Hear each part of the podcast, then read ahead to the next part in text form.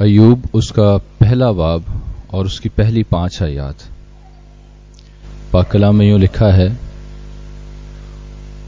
ऊज की सरजमीन में अयूब नाम एक शख्स था।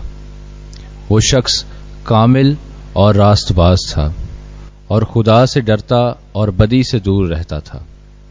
उसके यहाँ सात बेटे और तीन बेटियाँ पैदा हुईं।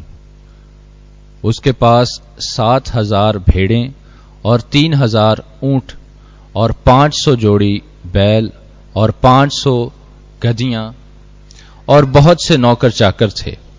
ऐसा कि अहले मशरक में वो सबसे बड़ा आदमी था। उसके बेटे एक दूसरे के घर जाया करते थे और हर एक अपने दिन पर जियाफत करता था और अपने साथ खाने पीने को, अपनी तीनों बहनों को बुलवा भेजते थे।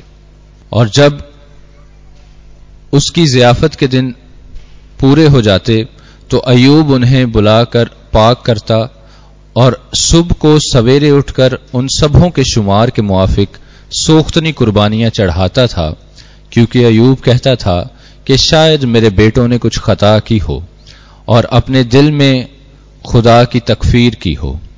अयूब हमेशा ऐसा किया करता था। पाकलाम का पढ़ा जाना हमारे लिए बरकत का बायस ठहरे।